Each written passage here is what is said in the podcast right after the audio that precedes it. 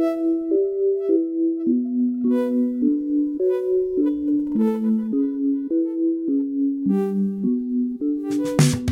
into this week's episode of the Think Deeper podcast. I'm one of your hosts, Jack Wilkie, joined as always by my co hosts, Joe Wilkie and Will Harrub.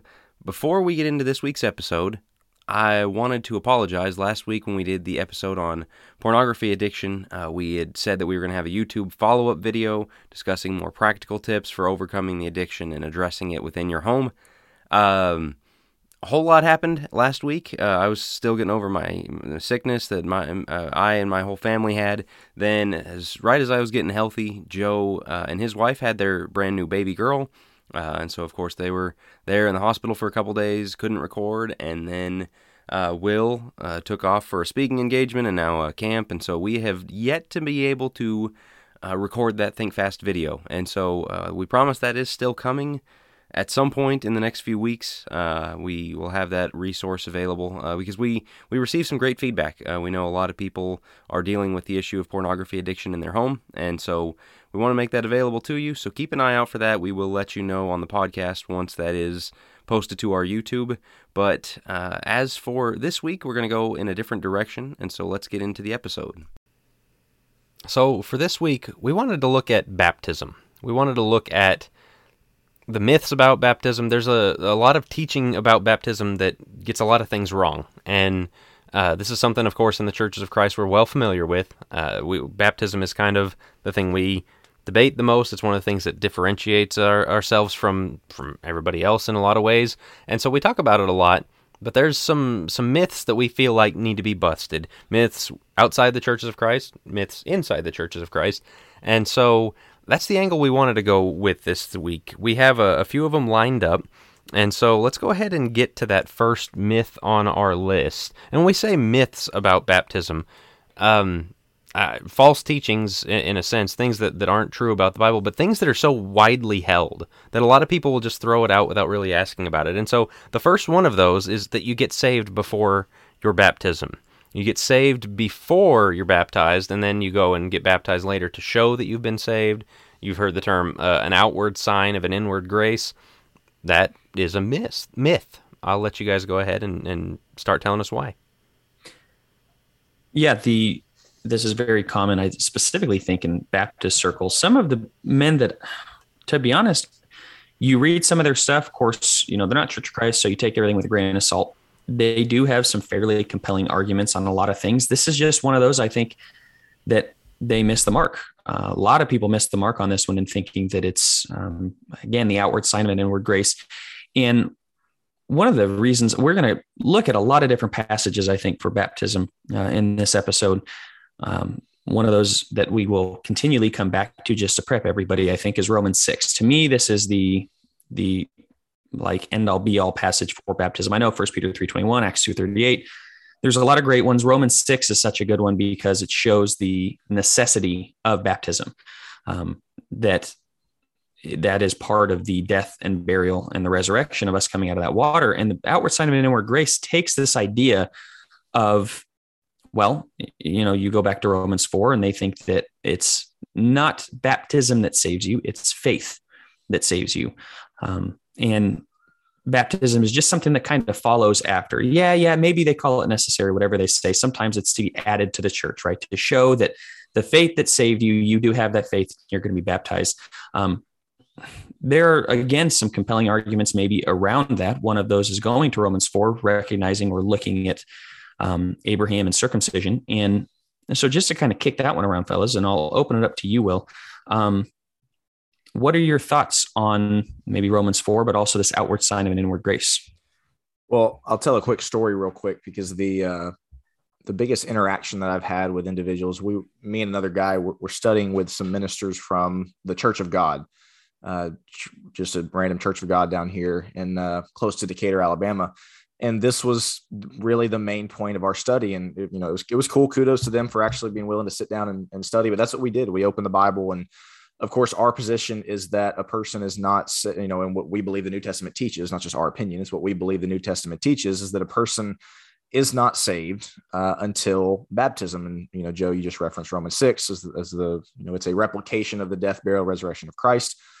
And of course, for the individuals that we were studying with, these two ministers, their position was that that was not the case. And they, one of them even uh, brought to, as an example, the table, uh, a young person in their church that had made the decision to quote unquote get saved.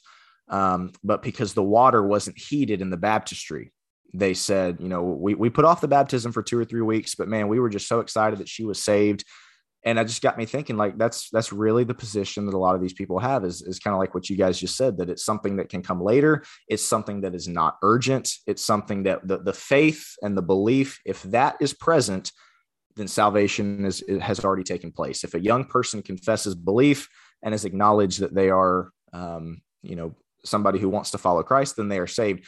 And again as somebody who grew up in the church that's something that i had you know heard that people believe but until i'd actually sat down and studied it with somebody who genuinely believed that it was it was just kind of eye-opening to me like wow that's actually what these people believe. But uh, to answer your question directly joe we're going to get into the the circumcision thing a little bit later. I don't want to get uh, jump in on that too quickly yet but uh, we go to romans 6 uh, the one that i always go to is you look at the new testament you look at the book of acts specifically the places where we see baptism is it done later? Is it done you know, down the road, a few weeks, a few days later. No, that's not the case. You look at Acts 8, Ethiopian eunuch. When was he baptized? As soon as he passed water. You know, he came to water and said, Hey, what's stopping me? Philippian jailer, Acts 16. Did they wait until the prime circumstances? No, it was it happened that night. And so you see this urgency throughout the book of acts you see this urgency throughout the new testament that again to me this position of well you you you're you're technically saved before baptism it, it can't answer for that urgency what would you guys say to how would y'all respond to that because that's the one that when i'm teaching young people you know and say hey this is how you defend what we believe that's where I normally go is look how urgent, look, look how eager these individuals were to get baptized. It was not something that they were willing to put off. Well, yeah, it shows there's to think about, you know, some young people. I know people that as you were telling that story, it was making me think about. Um, I had a good friend who was going to get baptized, but he really wanted his grandpa to see, who was in a different state, and so it was going to be about a month out. And he's like, "Well, we'll just wait until then." So we have a lot of people planning their baptism kind of as a it is a celebration, no doubt, but they want to celebrate with all the right people, make sure everybody's able to be there. Um, you're making the exact point perfectly. That's not what we see in Acts. That's not really where what we see in any of the scriptures, specifically speaking of baptism. You see Acts 2.38, right? He preaches to them, repent and be baptized. Right after that, 3,000 souls are added. So that urgency would seem to indicate that this was not an outward sign of an inward grace that well their belief and then yeah we'll kind of get around to the baptism later that was not a celebration of we'll make sure grandpa's there let's let's make sure grandma's there that everybody can be there it's like, hey, what prevents me from from being baptized? This needs to take place immediately, so as to be added uh, to the Lord's body, right? To be buried and resurrected with Christ. Um, so that urgency, I think, is a, a such a key point when discussing the outward sign of inward grace, specifically as you deal with. To me, it's more of a younger person thing of putting off that baptism, scheduling their baptisms out, right? Scheduling it for camp, the Sunday of camp, or um, you know, just to make sure that everything is perfectly right or that the water's right, whatever it may be. I think there's a lot of things, a lot of kind of excuses along the way that may delay baptism. And we can sometimes trick ourselves into thinking, well, that's normal. That's okay. We'll get around to it. Not what we see in Acts. That that was not their position. Um, Ethiopian eunuch getting off on the side of the road. I mean, it's like, well, why don't we just get back to a nice pool, right? Okay. Something like well, that. I'm going to throw in the thing that, that has to be mentioned as part of this of the idea of you get saved before baptism. You can almost say it with me. What about the thief on the cross? mm. Right. I mean, right. and, and is, on the one the hand, yeah. I think we have a, a very good answers for that. On the other, fair enough. It, it, makes sense why people would ask that. That Jesus tells a man, "You're going to be with me in paradise," and we can say, "Well, that man clearly wasn't baptized." So there, there's your your case. So I, I, I obviously have arguments I would make against it, but I want to throw it to you guys first. Well, the the chief one that I've heard is that um, it is very possible that he was baptized, and I, I, don't know that I necessarily side with that opinion. But if you go back to, and I should have had the the the reference pulled up, I believe it's in Matthew when it's talking about John baptizing um, in Aenon near near Salim. Again, I think that is a uh, book of Matthew. Anyway, um, it talks about um, all those from Jerusalem came to be baptized. And so, then again, I'm not saying I sided with the argument, but it is an argument that has been made that, hey, maybe he was baptized by John. Again, a baptism of repentance, not the same baptism we're baptized with today. Um, and so that would explain that, yeah, you know, we don't know for sure that he wasn't baptized. Is essentially the argument. Uh, there, well, Joe. What's the other one? Yeah, the argument I have heard is it's kind of like a rich man who has a will completely planned out. Hey, when I die, this is what you have to do in order to be part of the inheritance. Right? Boom, boom, boom. He's got the list before he dies, he can hand out as much money as he wants. He can hand out whatever possession he wants. You can do this, you can do that. Here, I'm going to give this to you. He has every power and every right to do it. When he dies, his will is binding. And that's the the position I've heard is Christ has the ability to save anybody on the spot, as we see multiple times. Why why pick the thief on Your the cross? Sins are forgiven. Right. Right. Why not pick Zacchaeus? Why not pick other people that we don't see getting baptized necessarily that he does say your sins are forgiven. I, that happens all throughout because Christ has the ability to forgive sins. Once he dies, the only way to enter into the forgiveness of sins is passing through his blood uh, that had been shed on the cross and through his resurrection. So, up until the resurrection, up until his death and resurrection, I think he had every right to hand out salvation to whoever because he's God. Because yes, now say, the know, will is binding. Jesus, right? Yeah. Well, right now the will is that. Binding not only that, when we're telling people you need to get baptized and, and that baptism, you know, baptize, baptized for salvation, uh, baptism for the remission of your sins, those terms that we use, Romans 6, 3, and 4, what are we baptized into? Into the death, burial, and resurrection of Jesus Christ. When Jesus told the thief on the cross that, and he was saved without baptism, what could he not possibly, possibly physically have done? Be baptized into the death, burial, and resurrection of Jesus, because it hadn't happened yet. And so, like, why are we holding ourselves to a standard of? But now that the death, burial, and resurrection of Jesus has happened, and we are to be buried, uh, baptized into the death, burial, and resurrection of Jesus, we don't have the same excuse he has. We don't have the same. We're not on the same timeline he was. The other well, thing, if Jesus is gonna, if Jesus comes into your living room and says, "Today you'll be with me in paradise," okay, I then I'll if that happens, exactly, I will go with it. Don't worry about baptism. If Jesus is going to be in your living room telling you that, don't think that's going to happen. So, oh, and and the, what he has spoken to us is go get baptized. so. Bingo. That's exactly the point. Like if if he speaks that to you, it's not it's it's apples and oranges for people that say, well, basically, I could be like the thief on the cross. Are you speaking to Jesus personally? No. Right. And real quick, just for those of you who might be wondering, the reference that I was talking about earlier is Matthew chapter 3, verse 5, uh, where it says, Then Jerusalem, all Judea, and all the region around the Jordan went out to him and were baptized by him in the Jordan, confessing their sins. So again, it's an argument. I'm not saying I, I'm somebody that sides with it, but the argument does exist that hey, maybe he was baptized and then reverted back to to his old ways. But no, Jack's right. That that is the would y'all say that's the number one objection that's thrown out, or at least one of the the number one pieces of evidence that people use to try to say that baptism is not necessary? I would say it is. It's it's up, yeah. it's up there for sure. Yeah, I mean, the I also on the have... cross always comes out, and and as Joe said, it is a very popular thing. You see it on social media. The planned baptism, the baptism Sunday thing, where a church quote unquote converts a bunch of people over a series of months and then has them all get baptized on the same day months later. Um, it, it, as you said, it's very popular. It's a very widespread teaching. The other one that I've also heard getting into the Book of Acts, um, which I don't know that we had talked about this previously or or anything, um, but the idea of you know getting into well, we see baptism in the Book of Acts, but there's there's the Holy Spirit, and I've heard the case made that baptism is is it was essential for first Christians to get the physical spirit, the miraculous spirit, and then it wasn't after that. Do you guys have any thoughts on on that? Once the miraculous spirit was not given, that baptism basically wasn't as essential. Any thoughts on that? Somebody forgot to tell the church, I guess. I mean, like they kept on baptizing, and so. Well, um, look at Jesus' last words. What does he, you know, Matthew 28, what does he tell them to do? Go make disciples doing what? Baptizing, baptizing and teaching. Right, yeah. right. So to the ends of the earth. That's where I, um, that's where I would point. Yeah, and uh, you know, I, Joe, I think you were there a, a, debate years ago. There's a doctrine called mid-acts dispensationalism. The hmm. baptism was essentially for the Jews and not for the Gentiles, and so in the middle of Acts, basically baptism stopped being eh, necessary. And as gentiles we don't need to be baptized. It's a very convoluted have argument. have they read acts 10 well cornelius? that's what they're, saying that's there. Yeah. It hinges on that. Yeah and okay. literally in the debate the man said well peter was mistaken. Peter you know he got oh, caught up wow. in the moment. And so it's like that's kind of where you end up on those things. So anyway all of this is on the point of you get saved before your baptism. And i've said this on the podcast people at Forney have heard it a million times. If you've read my stuff, you've probably read it a bunch of times. Bible verses, we need to know what they don't say, and we need to know what they do say. And that's really the, the key to this teaching is what the Bible does say, what the purpose of baptism is. And when you don't understand the purpose of baptism, you can say things like it's not necessary, or you get saved before you're baptized, the thief on the cross, all of these things. And so, what really is the purpose of baptism, rather uh, beyond just you know part of the steps of salvation, the point at which you're saved? Well, it's the washing away of your sins it's calling on the name of the Lord, Acts twenty two sixteen. It's being uh, buried, dying, buried, and raised with Jesus, Romans 6, Colossians 2.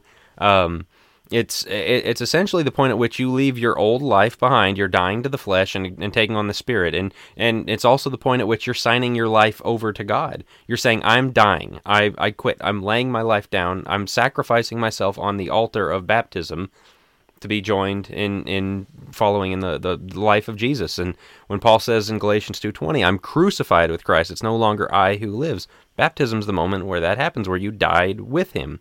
And so that's what happens at baptism. And I think a lot of people in the churches of Christ don't fully understand that either. We know it's part of the steps of salvation. We know it's important, but it's it's literally the moment at which you signed on the dotted line, my life doesn't belong to me anymore. Well, and I've I've made that point before. Again, as somebody who works with young people, I've said that you know dozens of times on the podcast. We have a lot of young people who don't fully recognize that. You know, they they see it as something that you know that's just what you're expected to do. You know, you you you're just expected to get baptized, and yet sometimes, unfortunately, the only difference that you can see between a young person who was not baptized then they get baptized and then the only difference you see after that is that they now take the lord's supper. Their lives don't change their behavior and again not just young people there there i'm sure some older people that do that too but especially for young people that have grown up in the church we have not done a great job communicating no your life should change. You should look very different because you're committing to something. That's ephesians uh, chapter 4 putting on the new man. Colossians 3 you're putting off all these old behaviors. You're literally becoming someone new. And that's of course the third element that you just hit at being raised with christ. You're literally being raised a new man. All of it is is uh, you know shown is symbolized in baptism. So you hit on an interesting point with the kids and i want to take it to both sides because i want to get into infant baptism here in a bit i think there's a lot of myths surrounding that before we do though i want to take it to the other end of the spectrum this is a hot topic i just want your i don't think we're not going to solve it on this one but i'm curious your guys' thoughts on have a little faith joe the, uh, yeah well you know we we'll solve see. all the, the world's problems of course most of the time yeah um, the idea of the age of accountability. Will, you're talking. Let, I'll I'll be honest. I was baptized at ten at the time, and I filled out forms and you know things like they had questionnaires just to make sure I was ready. Like, do you understand what you're doing here? Answered every question right. I was raised in the church. I look back and I go, man, what were my sins? Did I understand the idea of dying to right. self? Do I think I need to be rebaptized? No, I've thought about it a lot, prayed about it. Um, I do think I understood the fundamental parts of, of Christ dying for my sins, my sins separating me from God. Did I understand though what you guys are talking about, the seriousness of the life that comes after the being member, you know, a part of the church and helping in that area and and just everything that comes with it. I won't go into it, but it makes me wonder. I also know a family that, you know, their age of accountability, they don't let their kids get baptized before 18 because they want to make sure their kids understand what they're called to and that they are old enough to to like accurately and and honestly make the decision Am I ready to be a disciple of Christ? What are your guys' thoughts on age of accountability and specifically on should there be a specific, like, what would you tell a parent who maybe has a kid at nine or 10 years old that has grown up in the church and knows these things? What advice would you give? So, this is um, so tough first of all tough question and this is going to sound like 100% a cop out type of answer oh, but it 100 it 100% depends on it, it's situational in my sure. opinion. You can have two different 9 year olds that are or 10 year olds or whatever age that are at two completely different levels when it comes to their maturity their faith and their walk with god. Um, are there 9 and 10 year olds who understand what sin is and understand that they have sin in their lives I would say, yeah, you know, I'm not going to say that there's not. Are there also a bunch of nine year olds that don't really know what sin is, don't really understand the wrath of God, and don't understand that Jesus died to shield you from the wrath of God? Yeah, I think there's a lot of nine, 10 year olds that don't understand that either. And so you say, what advice would you give parents? Again, not to have a cop out answer, but it, it, depends on the kid. It truly does. I'm, I'm similar to you, Joe. I was baptized at 11, so one year after you. I've gone back and thought about it before, um, but I think it it largely speaks to my point that I initially made, and that we have to make sure, no matter what age the kid is 10, 16, I certainly would not subscribe to the belief that they have to be 18 minimum or anything like that. But you need to make sure they understand what did Jesus die for? What is he saving you from? And now what is your life going to look like afterwards? And so, again, depends on the kid, uh, in my opinion. Jack, what do you have to add to that? Yeah, so I've got an article um, that I'll I'll link on the show notes page um, that I wrote on Age of Accountability a while. Is there back. anything you don't have an article for? I was just thinking that he links to one or two every time. Like we just tee these things up for. Well, I mean, when you've been writing every week for ten years, that's five hundred plus articles. So there's got to be something true, somewhere. True. You run out Good of stuff. Point. There's there's Good a lot point. of doubled up. Um, uh, but I, uh, I, when I wrote on it, this is a point I'm going to push into our, our next point as well. So I'm not going to hit on it fully here. That there is an expectation of growth and contribution and service and, right. and all that of every Christian. And if a kid is not going to be ready for that for 15 years after baptism, or 10 years or, or even five years after baptism. Then what's the point of baptism? Uh, yeah, are right? they ready? You know, the walk. But when you talked about, like, well, I didn't understand, I don't think anybody, I don't think no matter what age you are, you're going to fully understand what you're getting yourself into. You're going to fully understand the journey, yeah. the complexity, the depth of the new life, right? And and just how much it's going to change your life. And so I don't think that's a fair thing to hold against children, but on the other hand, I don't know. I mean, there's uh you got to know you got to know something, but again, a 5-year-old can recite the steps of salvation. A 5-year-old sure. can give you, you know, uh, like little kids can give you the the basics, but do they get it? Do they get well, and, what they're signing up for? And just from a personal point of view, obviously, you know, my my child right now is three months old. I'm nowhere near that place where my kid might be coming to me at eight or nine and saying, "Hey, I'm thinking about being baptized." Uh, you know, obviously, y'all's kids are still young as well. So, you know, I certainly sympathize with with parents who are really kind of caught in those crosshairs and caught in the middle ground of, yeah, I don't really know. And of course, some go with the better to be safe than sorry point of view. So it's tough. It, it truly is tough. So I want to take that exact idea, better to be safe than sorry. I think a lot of people look at that and they, you know, if their kid's young, it's like, well, I'd rather have them baptized than have them, you know, wait for a few years. They talk themselves out of it and they never get baptized. So might as well just baptize them young. Okay, so if we take that argument out to the fullest extent, let's get into the idea of infant baptism. This is huge in denominations. And this is our next myth that we're discussing, right? right. And yes, so, so exactly. Good. Number one is you get saved before baptism. Number two is that infants, the little children, need to be baptized. So exactly, that's that's myth number two. Um, is you know you infant baptism. You're it would be better, better safe than sorry, right, to have your kid be baptized. And if we're going to play out your point, well to the logical that that point to its logical conclusion, then we would say theoretically logical conclusion, right? We would say that if it's better to be safe than sorry, if you're supposed to train up a child in the way he should go, why not start at a young age? Why not start right. at the very beginning in kind of this? And and you'll hear like this covenant idea. You know, it's the covenant passed down through the generations, even carrying on some of the patriarchy and such. That it's better for a baby to be baptized, an infant to be to be baptized, um, to show them the way and to make sure that from a young age they kind of understand what we do in in our family as following Christ. What are your guys' thoughts on that? What would you say? Um, obviously, we in the church don't believe in infant baptism. What are your thoughts on that, though? Well, uh, Jack, I'll get to you here in just a second, but I'll, let me go back to kind of the that phrase that you threw out there, Joe, with age of accountability. Um, that is not a phrase that we see in the Bible. That's not a phrase we see in the New Testament. That's just kind of a phrase that we have, um, you know, formulated to kind of just illustrates something that I think needs to be illustrated. And that is the question at what age are you accountable for your sins? And of course, with what we believe the New Testament teaches about baptism, with baptism literally coming into contact with the blood of Christ for what purpose?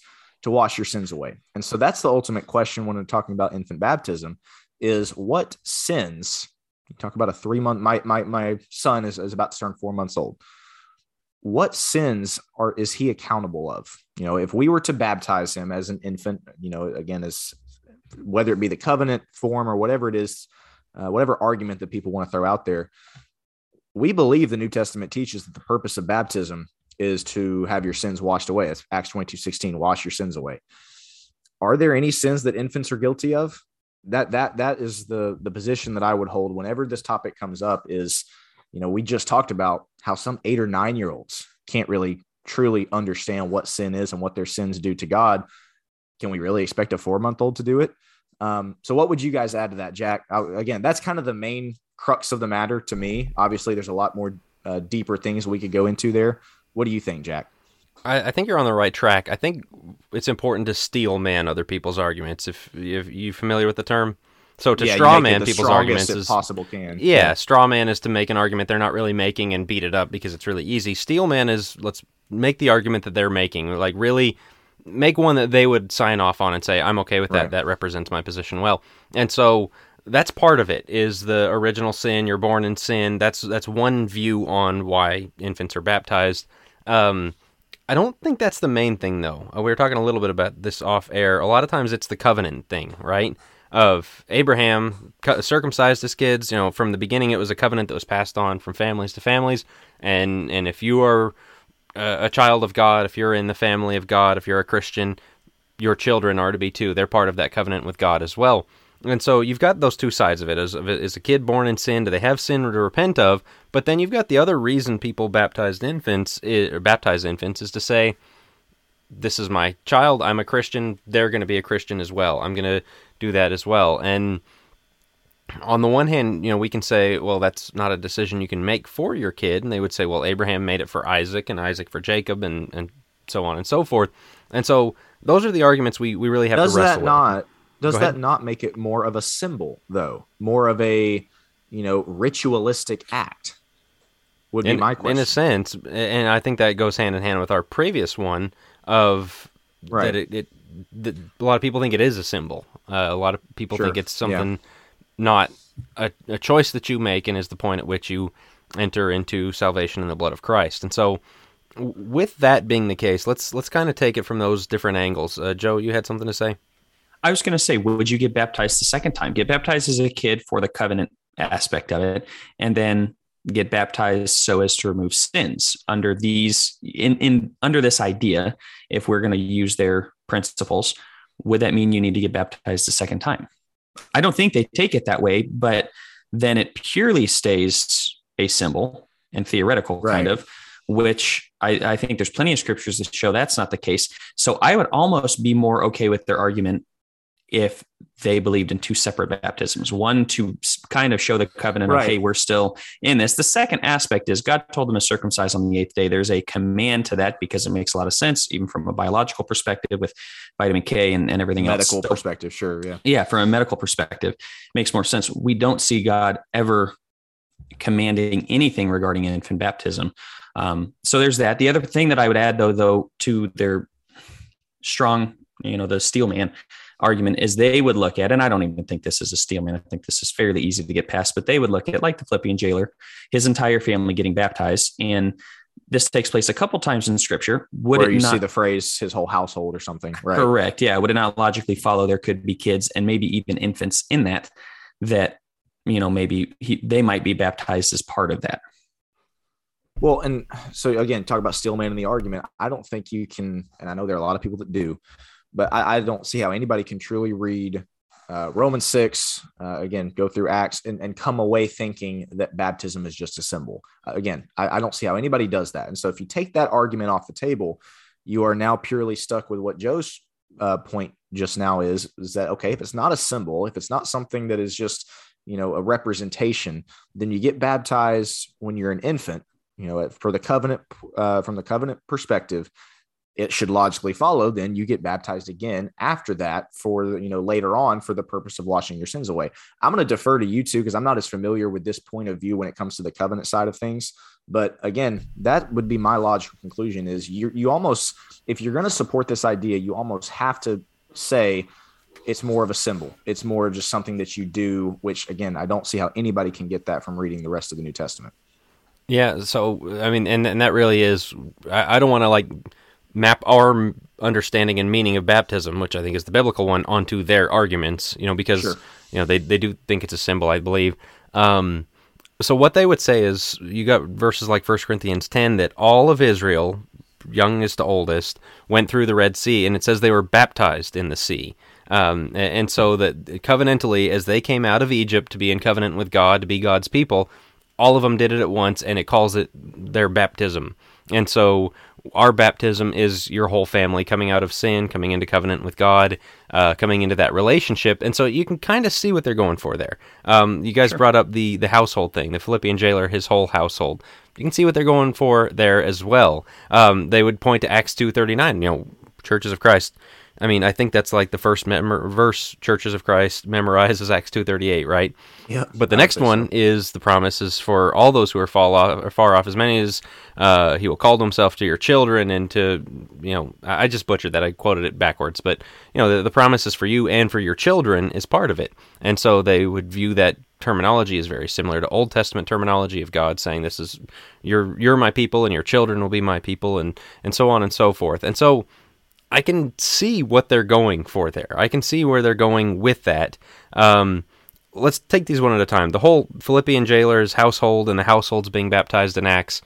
Um, you're working on assumption there. And when we Right. talked about the thief on the cross earlier and the mention that uh, all of Jerusalem and Judea went out to John to be baptized, all of them, you know, It's a bit of a jump. everybody sure, right. yeah I- i think it's a little bit of uh you know hyperbole there. Um and so that's why that's not my favorite argument for the thief on the cross is because you're just making an assumption.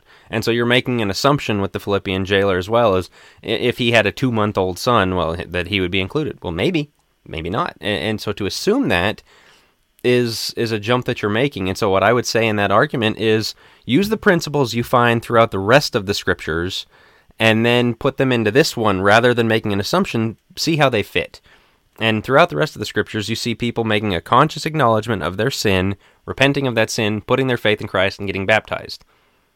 Why would that not be what happens with the jailer and his household? You know because because children can't do that right? And so i don't think the, uh, arguing from the silence arguing from uh, an inference that we're making on that to say well there were there probably were kids. Who knows? And so that's not a good argument there. Let's get to the uh, other ones, maybe the better ones, the covenant, the covenant of Abraham, the covenant of, of the baptism in the Red Sea, and and those kinds of things, where people say, "I'm a Christian. I I want my kids to be Christian. Uh, this is what our family does. This is the covenant that I've I've made. As for me and my house, will serve the Lord, and so I'm going to dedicate my children to God through baptism." I mean, you're rolling if you want to just continue. you're you're handling it so well. Um, I mean, I I, can take it unless you want to just keep rolling because I think you're not going to want off Okay, board. well, introduce because you you had more on this before we we sat down and we were going over our notes on the circumcision parallel that people use here. Sure. So the idea is, and you'll see, we'll get into Romans 4 in a little bit, but, you know, circumcision kind of being a, a big aspect of faith, right? Um, this is something that was going to be, it was part of the patriarchal generation, right? It was part of, of Abraham showing that it was a, a cleanness. And so you would be known as a pure, clean individual um, based on your circumcision. How they know those things, I'm not fully sure. Back then, obviously, they you know they would understand who's circumcised and who's not. So, with that being the case, you're going to show once again that ceremonial uncleanness or, or ceremonial cleansing, I guess I could say, Uh, or should say. And so, the idea would be from a young, you know, for your kid, it's a ceremonial cleansing. You're putting baptism and, and circumcision on the same. The issue with that is circumcision is a very physical thing. It is strictly for males. So it's not, I, I, think theoretically there is circumcision for women. That's not what's called for in scripture. It is a, it is a male thing only. Well, salvation is for, and baptism would be for everybody, right? Not just the males only. So are you dedicating the women to the Lord? It's not an apples to apples comparison. I don't think when you have the circumcision idea and the cleansing uh, from a very young age. The second idea is the cleansing was intended to be shown on a physical level, a covenantal level uh, throughout. It goes back to your point, Will, of what are you cleansing the kid from on a ceremonial level? Um, you would have to stick to. It would make a great episode. Let's be honest. To do a a, a tulip. Way to not. I mean, I think that'd be fantastic. Maybe we should have somebody on that could help us with break down the Calvinist idea, and we'd want to steel man those as well and show as strong as they are because there's some intriguing parts to Calvinism.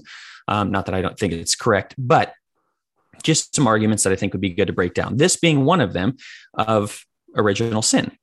That that infants are born, born, with sin, sin. Right. born in sin due to the sin of Adam. They're looking at Romans 5, sin entering into the world through one man. It comes down, it passes to us all. And so instead of more of a sinful nature, one that is inclined towards sin, they say you have sin you need to get rid of. This poses some issues because if you ask them, well, what about abortion? Are those kids going to heaven or going to hell? They really don't know. They they right. hope and pray that they're going to heaven, but it's like, well, they have sin that has not been baptized and washed clean. They have not been cleansed. Uh, what do you do with that? They really don't know how to handle those type of arguments. Uh, from what I've seen, and I've I've listened and watched some of the best stuff. You know, some of the top and Calvinists try to wrestle with those questions. This is not to get off topic, but all to say, if you're going to make the case that it's it's going to track with circumcision, and then an infant needs to for a covenant side, then you do have to stick, in my opinion, you have to stick with original sin, which has holes in it. Um, again, we'll spend maybe another podcast on on just that alone. We could, um, but yeah, I, I, feel like I'm going on and on. Maybe I'm answering it, maybe I'm not. Fellas, what are your thoughts? Will I'll open it up to you, I guess first. Um, what would you add or maybe change to what I said? Well, Joe, you brought up Romans four. Uh, let's just go ahead and and uh, get into that. If anybody is listening and has access to a Bible, I'm going to read just real quick because this this is where uh, proponents of this idea are typically uh, that is the idea of circumcision and baptism uh, being equivalent from old test from old covenant to new covenant. This is where, or at least one of the spots they're going to pull from. So Romans chapter four verse nine. I'll start reading there. Does this blessedness then come upon the circumcised only, or upon the uncircumcised also? For we say that faith was accounted to Abraham for righteousness. How then was it accounted? While he was circumcised or uncircumcised? Not while circumcised, but while uncircumcised. And of course, that's Paul writing to the Romans. And so, the again, the proponents of this idea will use that to say, you know, Paul here is teaching that Abraham was was was was credited or was accounted to him for righteousness at what point? It was before circumcision. The faith, what was was what was most important.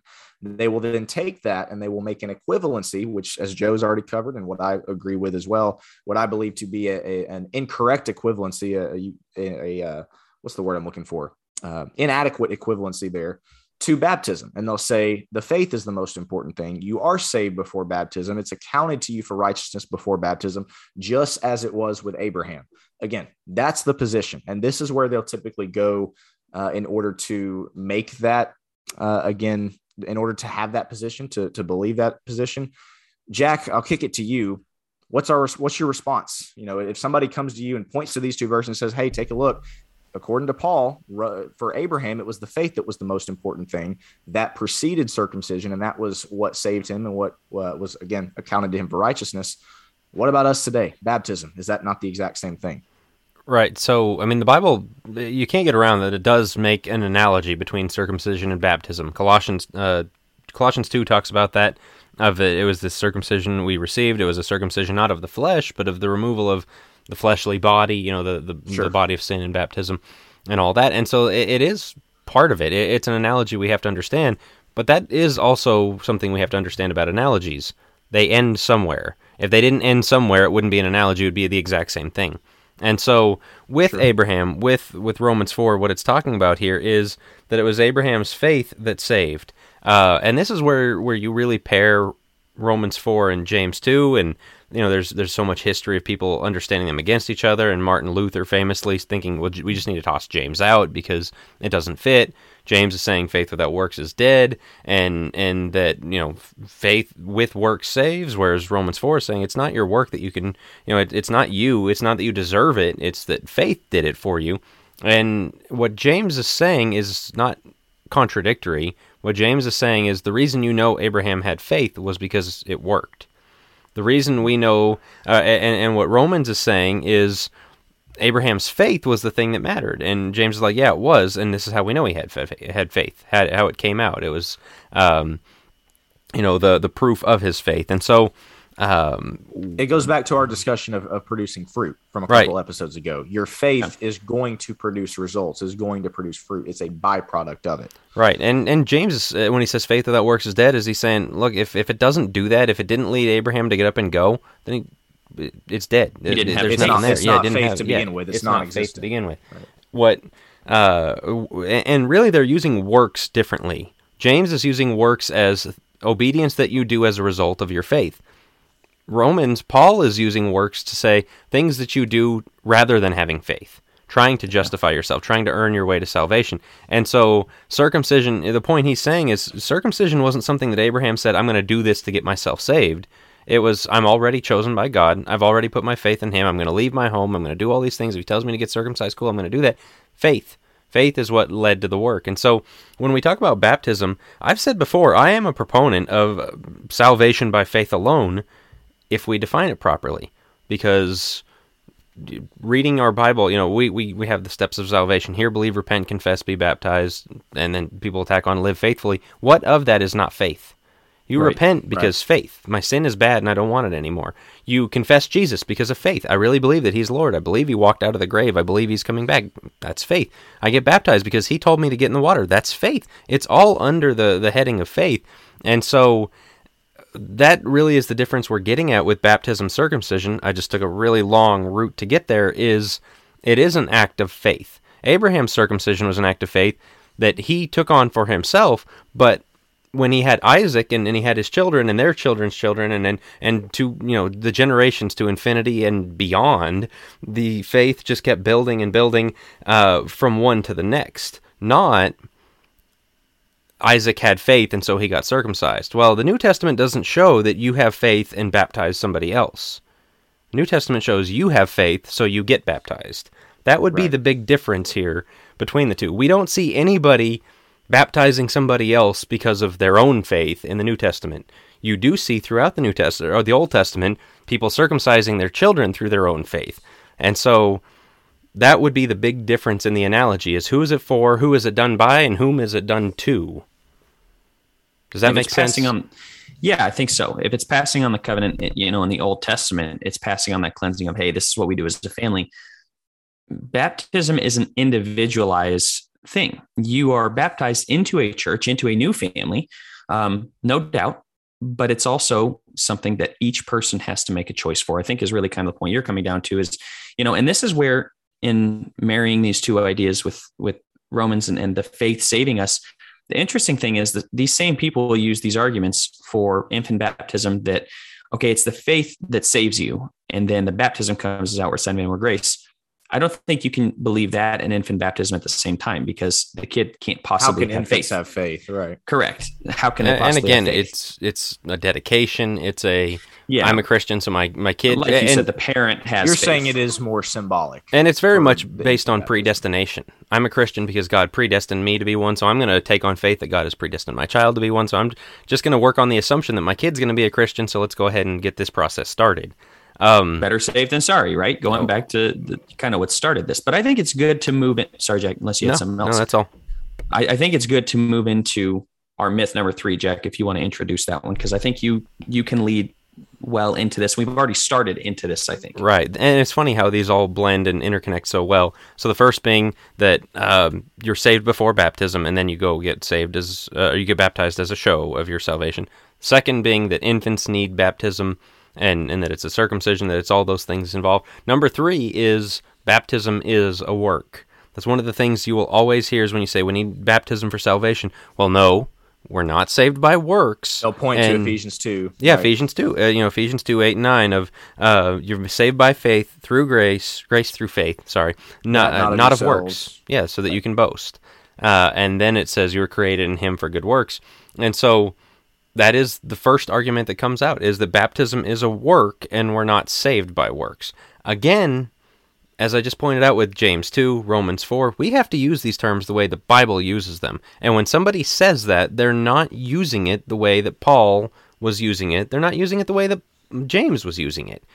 The way the Bible uses works is meritorious works, things that you're doing that, as we spoke of on our grace episode, that you can hold up before God and say, Look what I did. I deserve to be saved. If if if that's why, oh, and and I should say this to Church of Christ members, if that's why you got baptized, so that you can point to God and say, "Look at me, I did I did good." Then it is. You're trying to be meritorious. problem, if if you did it because it's faith, Jesus told me to do it, so that's what I do. You know, uh, that as I said earlier, it's signing your life over to Him. It's it's you know the, making sure everybody knows and, and making sure you know my life belongs to him. His name is written on my boot you know? Um, all of these things that we do to signify and, and, and enter into that covenant with jesus. So what we have to understand is the way the bible uses works and the way people use works when they are challenging baptism are just light years apart taken aback as we have continued to uh, to Romans four. It's interesting that so many people get caught up on the Romans four side of it. They get caught up on Ephesians two. And Jack, you made the point earlier of making sure that we know what a text does say, not just what it doesn't say. Um, and I think Ephesians 2 8 and 9 is a perfect one for that. Of the point that he's trying to make, bringing Gentiles into the fold there, he's about to get into from that.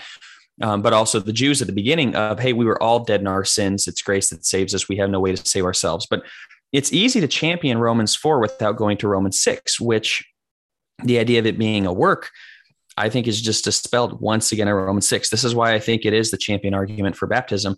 Uh, and I'm just going to start. I'll read just the first few verses of Romans 6. What shall we say then? Are we to continue in sin so that grace may increase? May it never be. How shall we who died to sin still live in it? Or do you not know that all of us who have been baptized into Christ Jesus have been baptized into his death? Therefore, we have been buried with him through baptism into death, so that as Christ was raised from the dead through the glory of the Father, so we too might walk in the newness of life. For if we become united with him in the likeness of his death, certainly we shall also be in the likeness of his resurrection, knowing this, that our old self was crucified with him in order that our body of sin might be done away with, so that we would no longer be slaves to sin. For he who has died is freed from sin. As you read through that, what part of that looks like a work to you? Because if you're going to say baptism is a work, you also have to say belief is a work. You have to say repentance yep. is a work. You have Passion, to go along. Yeah. Exactly. Every last step, which, you know, whether we fully agree with how that all plays out, I think some of those get melded together. All of those are aspects of salvation. And if you're going to throw baptism under the bus kind of as the the work there, uh, I think you look at Romans 6 and you say, well, goodness, if that's a work, then it looks like we are saved from work, which is antithetical to the rest well, of Romans. Well, when you look at Ephesians 2, you have to, again, we talked uh, our last episode about how people just rip verses out of context. So they'll they'll do the same thing with this verses 8 and 9. You have to start at verse 1 of Ephesians 2 and of course even back even further if you'd like, but where Paul is literally setting up with the Ephesians and, and, and showing them and telling them, you were as good as dead. You were dead men walking. You had no way out. You know, you were dead in your sins, but it was God who raised you. The emphasis is on God. The emphasis is on the fact that there's literally nothing you could do to earn your salvation. Again, like Jack said, in a meritorious way. So the emphasis there is on God. And again, at the end of verse 10, we are created, uh, or God prepared beforehand that we should walk in them those good works that we were created for if you're going to, like you just said, Joe, I don't want to necessarily repeat it, but if you're going to make the jump and say, oh, well, baptism, that's what it's talking about. It's talking about a work. Then you you have to make the same jump and say, well, then belief is a work and repentance is a work and confession is a work. Again, that's that's there's a difference in obedience to God with God giving us an, an outlet from our sin, from God telling us, here is your opportunity to become children of mine, to go from being enemies of mine to being children of mine, with baptism being a part of that if that's a work, then again, so is everything else. And, and that's the point that we're making here. And, and the, the reason that you can't, again, biblically accurately say it's the same when we're talking about works and when James is talking about works, he's talking about it in the sense of, again, orphans you visit, cards you write, good deeds, right? Right. Th- things that, as Jack already said, you could present to God and say, look at all the good I did. The, the good outweighed my bad. Look at all the, you know, the Pharisee and the tax collector. I, I tithe twice a week. All these things that uh, we could we could bring on a platter before God. Baptism does not fall into that category, no matter how many times people want to again rip this verse out of context. I think exactly. it, it, it, what's that? I know I just said bullseye. Yeah, it is. It's well said. I think the thing that really trips people up is the physicality of baptism. Repentance is kind of a heart thing; it's an internal thing. Uh, faith, you know, is is an internal thing. Baptism is your body going into water. Uh, you know, it's very visible. It's very outward. but repentance is very outward really you know if if you got to give something up if you got to stop watching the things that you used to watch if you got to stop saying the things that you had you, that you used to say the language that you use it, drinking or, or smoking the things that you used to i mean like all the things that you have to stop doing or start doing the good works that you have to start doing that's a very physical thing as well that's part of your repentance you know that's part of the change that comes about in your life that that without that you're not saved if there's no repentance if there's no physical manifestation of the the fruit once again uh you know and it's I know they would say that's because you're saved, you do those things. Yeah, but if, if it doesn't happen, then you're not saved. And so with baptism, they look at that and they say, oh, it's so physical. It, it It's a work because it's something that you do. All of these things are things that you do. They're all part of, right. of the recipe of salvation. And so one of the things I want to address that I think people in the churches of Christ sometimes mess up is they get sucked into this trap. People say baptism is a work, therefore it's not necessary for the steps of salvation. It's not part of your salvation. And we'll say, well, James 2 says faith without works is dead. When you do that, or when they point to Ephesians 2.10 and say, well, we were created in him for good works, you have accepted their framing. You right. have accepted the framing that baptism is a good deed that you're trying to do to be saved, and yes, we do need those. That's not it. And Will is exactly right. What James 2 is talking about is the good things that you do for others, the service, those acts that you do, that's the afterwards. That's that's something that you know is a result of your faith that shows your faith. Yeah, sure. the fruit that's produced. Baptism is not the fruit that is produced. So let's get into I think we've I, I think we've exhausted that point enough or or understood it enough unless you guys have anything else to add. Um, but I think let's get into our last myth here. Uh, and that is I don't know exactly how we want to say this. Mainly that I think baptism, we can look at it. The, the myth number four um, is it's the end all be all of Christianity. We put it on the pedestal of like, this is it. This is the pinnacle. This is the thing we talk about all the time. Um, and, and no doubt it is incredibly important, as we've seen. Um, it, it is, you know, what brings about our salvation, the death and the resurrection. And it puts us in contact with Christ's blood, which we can be, you know, eternally grateful for. So it's so baptism obviously is very important. We're saying that I, I don't want to downplay the importance of this this act um, that's that's bringing us into salvation. At the same time, it is very easy as that fourth myth. It's very easy to make it the end all be all of Christianity, fellas. I'll, I'll open it up to you. What are your thoughts on that? Well, and this is one that I have uh, harped on before in, in, preaching and teaching before, uh, just because growing up in the church, you know, as, as you guys did as well, that is, uh, you know, an element that you will hear 25 to 30 sermons on per year uh, is on baptism, you know, and, and the importance of it. And again, like you just said, Joe, it's incredibly important. We don't want to denigrate, denigrate that in any way. But to some extent, I think our over glorification of it can give off the wrong impression can give off the idea that hey once you've hit like you just said once you hit that goal once you're immersed in water for bat i mean that's that's all we need to understand. And i think that's my biggest issue with it is that we have a tendency in the church of christ to believe that if we understand baptism properly then we don't need to do any further study that that's the number one thing that we need to understand. We don't get into things like sanctification. We don't get into sure. any any any deeper topics because they're like well we've got baptism down. That's all we need to get down and again, to me, that's the issue with it. Uh, of course, it's something that we need to study. It's something we need to make sure that we properly understand, but then move on. Let's get to some deeper things. Let's let's continue down, uh, continue to open up the scriptures, and again, not hear 35 sermons a year on something that we should hopefully already understand. I think a lot of times we preach and teach to maybe the 0.002% of people in our in our audiences who aren't baptized rather than preaching and teaching to the, the 99% that are. Again that's my issue with it is we tend to neglect some deeper things. We tend to neglect some other uh, elements of scripture because we just want to make sure we've got baptism right. And, and that's that's what we have to harp on. That's what we have to preach on and teach on over and over and over again. What do you guys have to add to that I think, I think it's easy to pat ourselves on the back. Jack, you mentioned this before. Sorry, I'll, I'll turn over to you. And may, you may have been going here, but anytime you come out with an article on baptism, it gets a bazillion clicks because, I, and I'm not saying that's bad necessarily, but does it not seem like sometimes we get a little too self obsessed with patting ourselves on the back for the ways that we are right instead of looking at it and saying, man, we could improve in this way or that way. If you come out with one showing the baptism is important and the sinner's prayer is wrong, you'll get you know hundreds shares of and retweets hundreds and of those things, yeah. exactly. And and you come out with one that maybe is a little more difficult um that's that's more um I, I hate to say judgmental like you know just i guess controversial maybe? Controversial yeah good good word.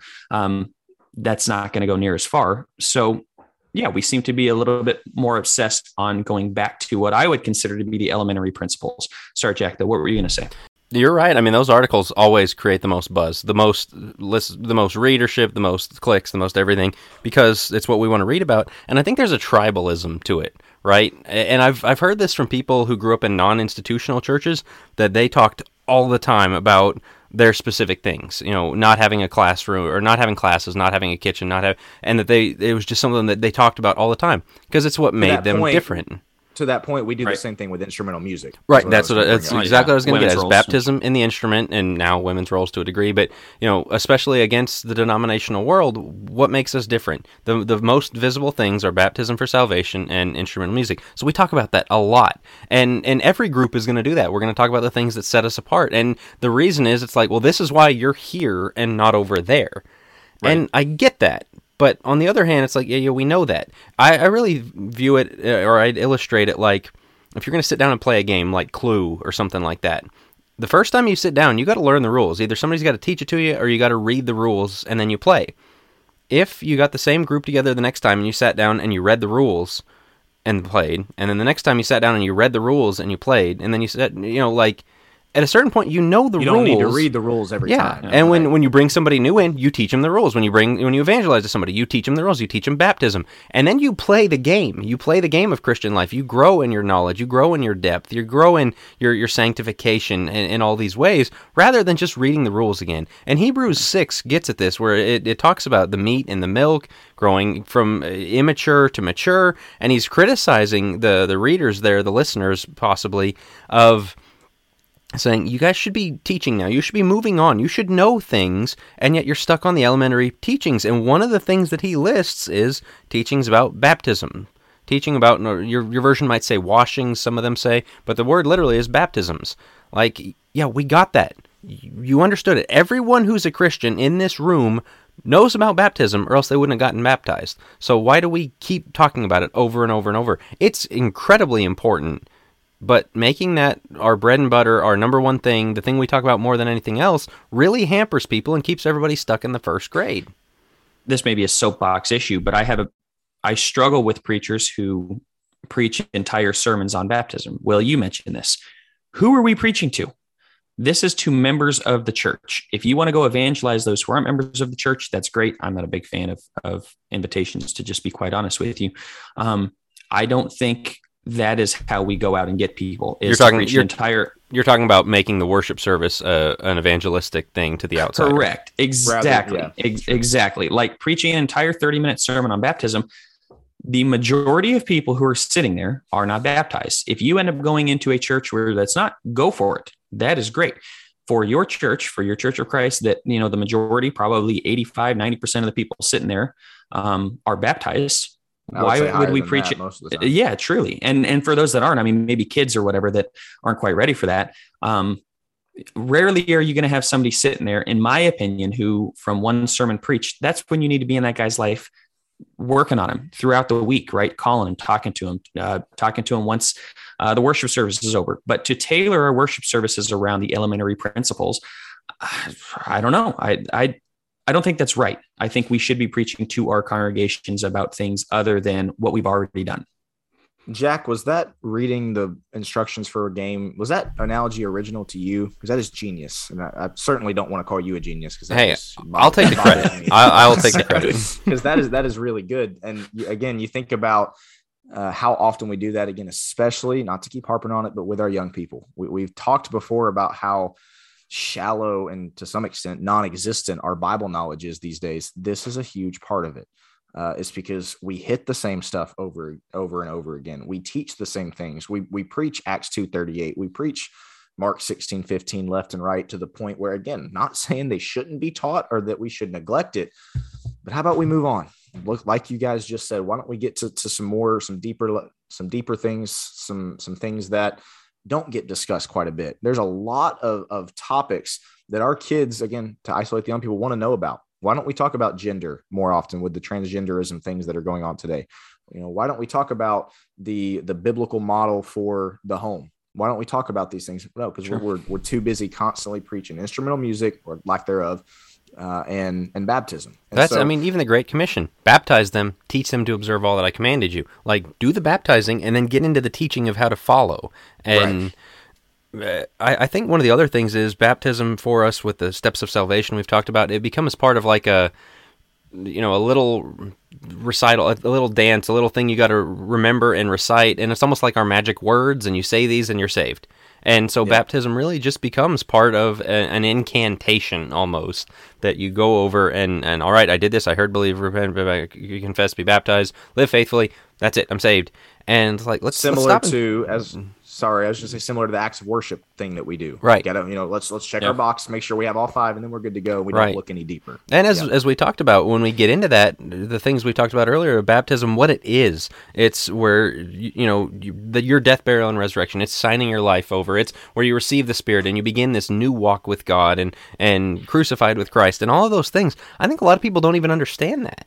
I think it's well, I and repent I and I did this and I'm saved, and that's no, uh, like eh, our, our teaching could go even deeper on what baptism is, but also not just get stuck on baptism itself.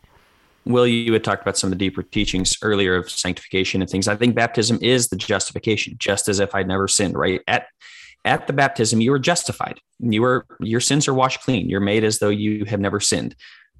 Sanctification is what comes comes next. That is the being made holy process. That's a lifelong pursuit that is done by the Spirit living inside of you if we don't ever get to that, then and we only stick on the justification, we're missing a key aspect of Christianity. And that's why when we make it the end all be all, we fail to neglect or we we um, fail, I guess, to focus on, and we we do neglect the rest of life, which is yep. most of the Christian walk. Like that is the beginning to the Christian walk, not the end of the Christian walk.